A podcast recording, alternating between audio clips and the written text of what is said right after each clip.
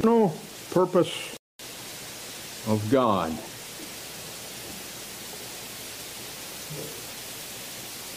Last time I mentioned I might have a little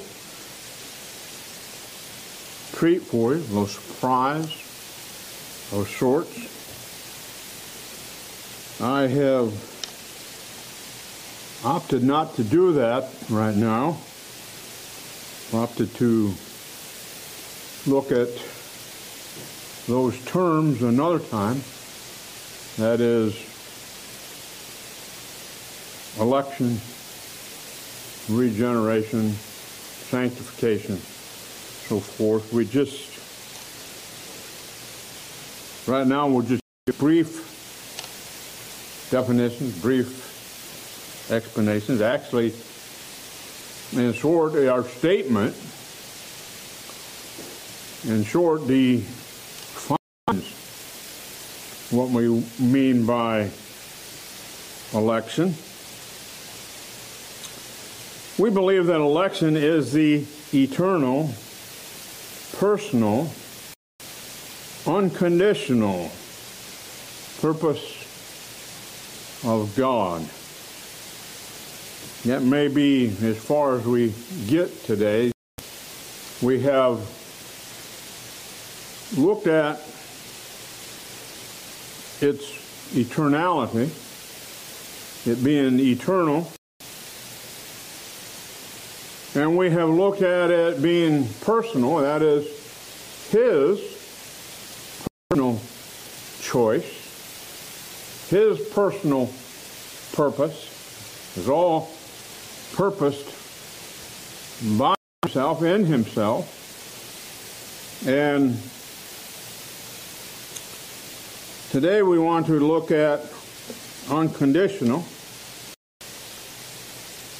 It is God's eternal, personal, and unconditional purpose according to which he graciously regenerates. Not only does he regenerate, but he sanctifies and saves lost sinners. Considering the thought of unconditional, what do we mean unconditional? We say that God chose a people unto himself unconditionally. Well, we mean that it's not based on condition. It's not based on condition of what you I do. It's not based on condition of what man does. It's unconditional of man. The first covenant was a covenant of condition to his people Israel. That is, if they would obey, if they would be obedient to his commands and to his laws, then they would experience his blessing. If they did not obey his commands and his laws, then cursing would be upon them.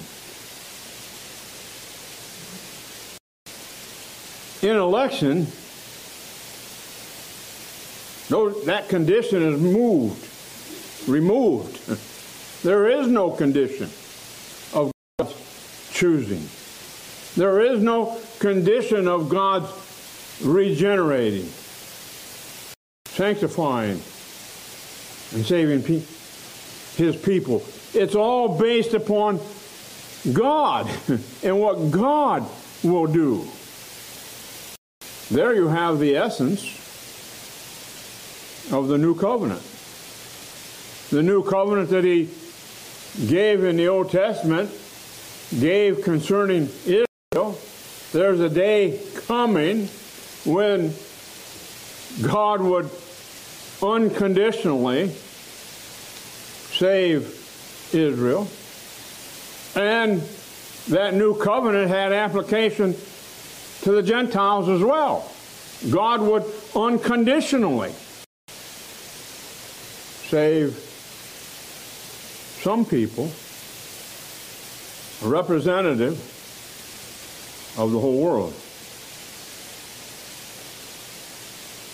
So it is unconditional. Turn with me to the book of 2 Timothy. 2 Timothy chapter 1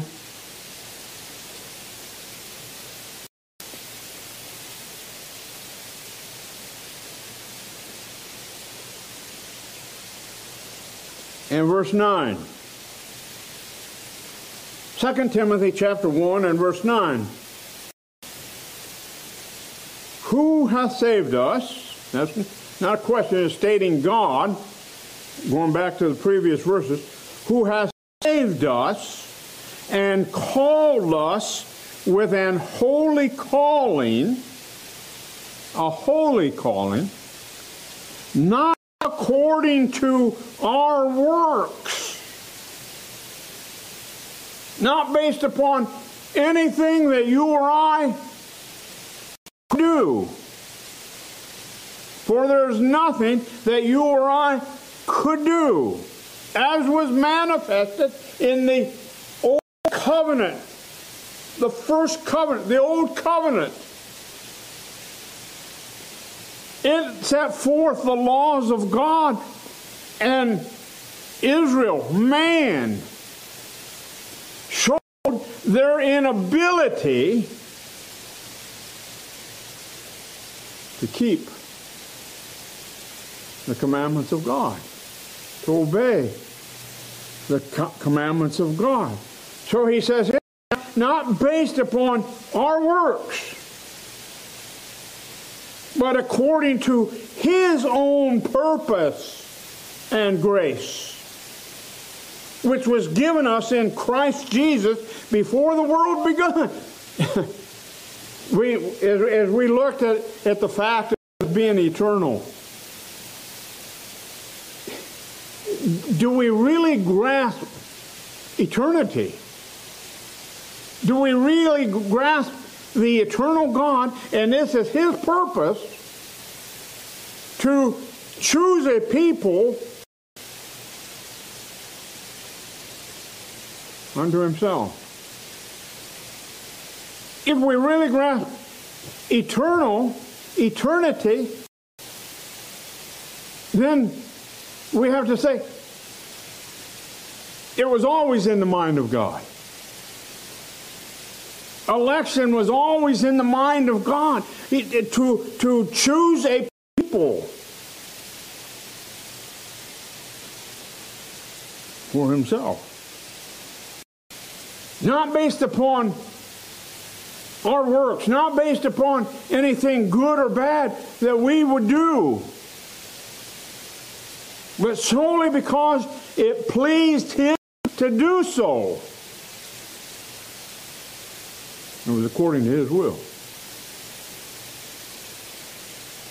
His love is, is, is said to be eternal. Jeremiah 31 and verse 3. Yea, I have loved thee with an everlasting love, an eternal love.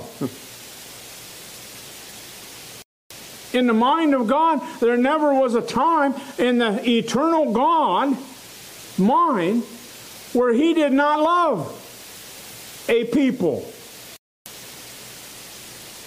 and chose them unto salvation. Chose them to be his. not according to our works, but according to his own purpose and grace, which was given us. It was given us to be in Christ. I mean, that's all eternal. and I know we've had discussions. It's hard for us men to understand that. Why is it so hard for us to understand it? Because we're creatures of time. We had a beginning, but not God. God's. Never was a time that God did not exist. God existed before time. He always has existed. And so stated concerning his love and his choice for a people to redeem unto himself. We see this in the demonstration of his love. Turn with me back to the book of Romans. Romans chapter 5.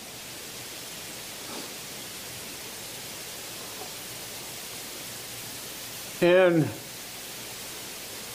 verse 6 For when we were yet without strength, in due time, we were without strength. we were impotent. We were helpless to do anything for ourselves. That's what without strength is. You don't have any ability to do anything. When we were in that condition, in time, at the appointed time, in due time, Christ died for the ungodly. Verse 8. But God commendeth, God demonstrates, God manifests His love toward us, and that while we were yet sinners, sinners being without strength, Christ died for us. What a manifestation, what a demonstration of God's eternal love for a people. That Christ came and died for those evil, those wicked, those who dead in trespasses and sins, without strength, having no ability. a dead man has no ability whatsoever. He has no strength, whatever. That's what we're likened, likened unto. Dead men without strength. And Christ came and died for men in that condition, of which all men are in that condition, and he came and died for some men in that condition whom God had chosen in eternity. And because he loved them, he demonstrated that love by Christ coming and dying for us. Turn with me to the book of Ephesians. Ephesians chapter 2. Yes. Verse 1.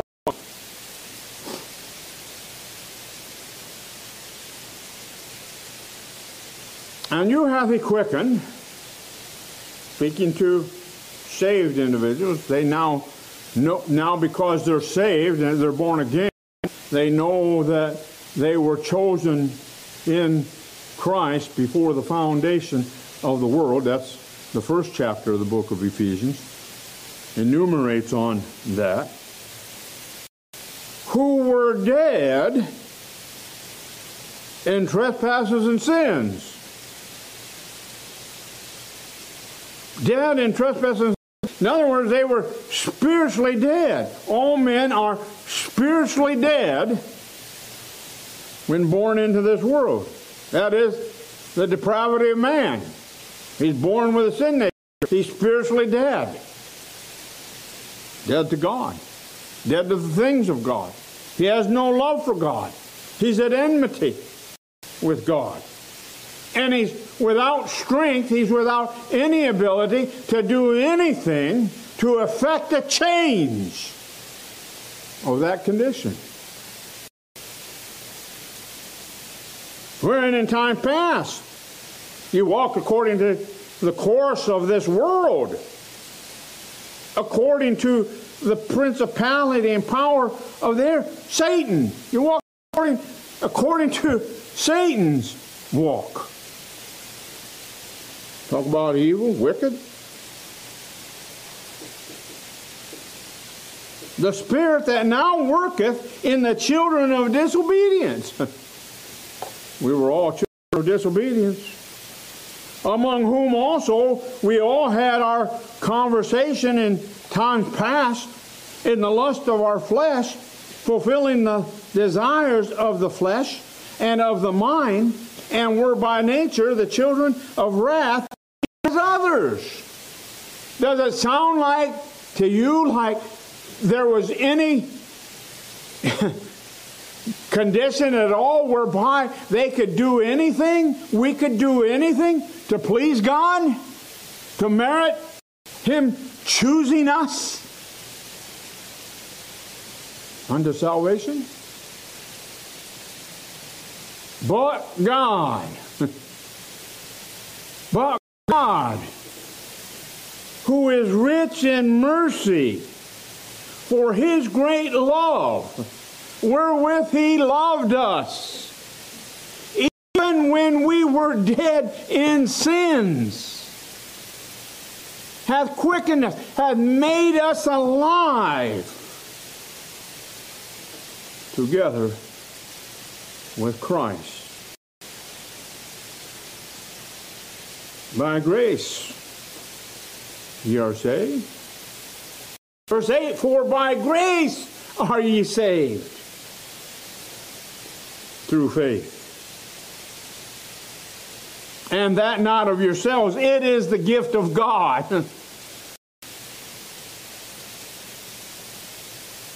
Salvation is the gift of God. His grace is a gift. He gives faith. Faith is, is God's grace to us. He gives faith. And that is not on condition. Romans chapter 4. Romans chapter 4. in verse 1 does a very apt job of explaining this to us. Romans chapter 4 and verse 1. What shall we say then?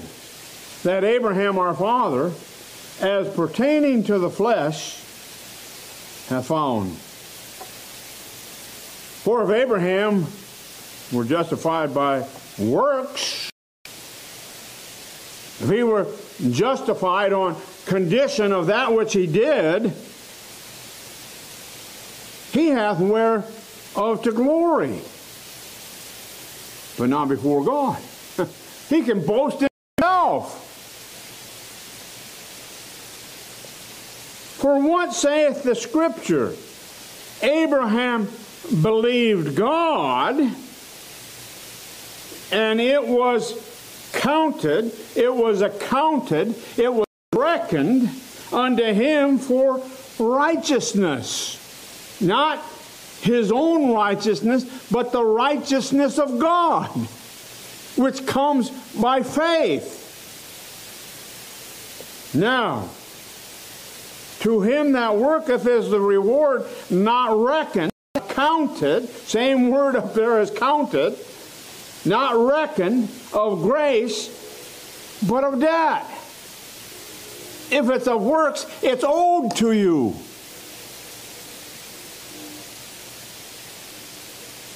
God did not owe us anything. God did not owe us to be chosen of Him because it was not of works. It was all of His grace.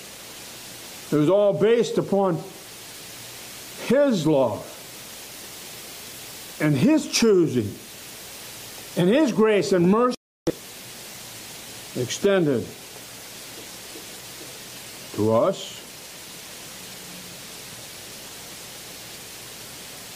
Even as David also describeth the blessedness of the man unto God imputeth righteousness, or accounts righteousness, or counts righteousness, or reckons righteousness without works. Blessed is the man, happy is the man. Because we, it's of God's grace. It's not of works. It's not on condition of anything that we do. We couldn't do anything.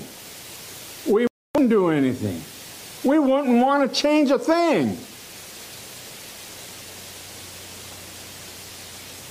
Saying, Blessed are they whose iniquities are forgiven and whose sins are covered. Blessed is the man to whom the Lord will not impute sin or account sin. Lay to his account sin. Blessed is the man to whom the Lord will not lay to his account. Cometh this blessedness then upon the circumcision only, which is of works. Circumcision is a work. Cometh this, cometh this blessedness, this man that is blessed, cometh it by circumcision, cometh it by works, or upon the uncircumcision. He did no work. For we say that faith was reckoned to Abraham for righteousness. How was it then reckoned? How then was it accounted? How then was, was it inventoried? How then was it counted to him? When he was in circumcision? after he had done the work of circumcision? No. Or in uncircumcision? Yeah. There was no work. And, to put this in perspective for you, the book of Genesis in chapter 15, and I think verse 6, where where Abraham believed God and it was accounted to him, it was imputed to him for righteousness. Circumcision wasn't given until the 17th chapter. Circumcision was given to Abraham in the 17th chapter, which was about 13, 14 years later than when his faith was accounted for righteousness. So was he in circumcision, works, or was he in grace? he was in grace. God gave him faith to believe, and it was counted to him for the righteousness of God. And then, some 13, 14 years later, God commanded him to circumcise gives them the rite of circumcision, which was a sign, which was a seal, a sign that they were the people of God, the people of faith. Today, that like figure is baptism, not circumcision. We are saved. We're called saved before we're baptized. And then we're baptized, which is a, a sign, a sign of our faith, a sign uh, identifying us with the Lord Jesus Christ. Chapter 11 of Romans and verse 6 and by grace. Then is it no more of works. Otherwise, grace is no more grace. But if it be of works, then is it no more grace. Otherwise, work is no more work, and we know it's of grace because God said it was. For by grace are you saved through faith, and that not of yourselves. It is the gift of God. It was God's grace. It was God's gift to one who was dead in trespasses and sin, without strength, impotent, unable to do anything to change his condition, to pull himself up out of the miry pit and set his feet on the rock. Man couldn't do that. But God could and did and does for some. Turn with me to the book of Titus, chapter 3. Titus chapter 3 and verses 5.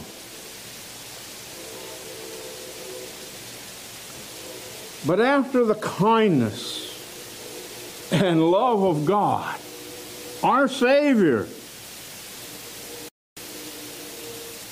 toward man appeared. Shall I read that again? But after the kindness, God's grace, God's grace is kindness. And love of God, our Savior, toward man appeared. Not by works of righteousness, which we have done, but according to his mercy, he saved us by the washing of regeneration and renewing of the Holy Ghost. it's all work of God. It's His kindness. It's His love toward us. And it appeared in the work of the Holy Spirit working on our behalf. we realize the mercy of God. And God in saving us, the God, God withholding from us that which we are rightly due. We're justly due. We're justly due condemnation in the lake of fire. But God was pleased to choose a people. Listen, some charge God with unrighteousness and, and some to salvation and choosing some to hell. First place, God's not unrighteous.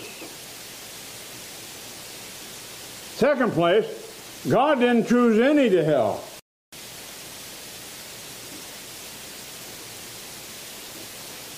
All men are condemned already by virtue of their sin nature. John chapter 3, verses 17 through 19. They're already condemned because they believe not. Their sin condemns them to hell, not God. All men were in that condition. All men were sinners. All men are condemned. But God was pleased, looking down in time, seeing that all were condemned and none would come to him. He, he chose some for salvation. He chose some that would be brought to salvation through the death of his son, the perfect Lamb of God, dying dying for their sins, being their substitute for sin. And in due time,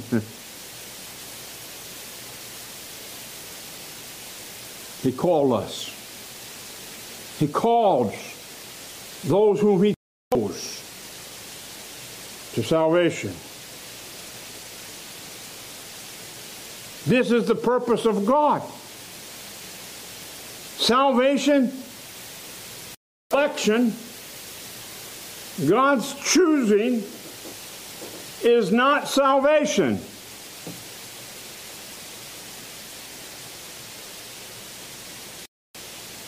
God's choosing is unto salvation. God's election is unto salvation. It guarantees, it assures that those whom he chose, he loved and chose, shall be in their lifetime saved. The act of election is in eternity.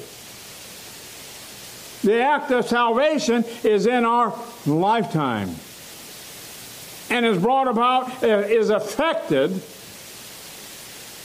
by the Holy Spirit regenerated. That's what our statement of faith says. That's what Scripture says, more importantly. So, election is the eternal, personal, unconditional purpose of God, according to which He graciously regenerates. And this one is probably a message in itself too, as well. So I'm not even going to get started in it today. Contemplate this next week. Regenerate. What's it mean to regenerate? What is regeneration? Think about that. We'll put definition to it next week. We'll look at scriptures whereby we see the act of regeneration taking place. All right. Shall we stand together?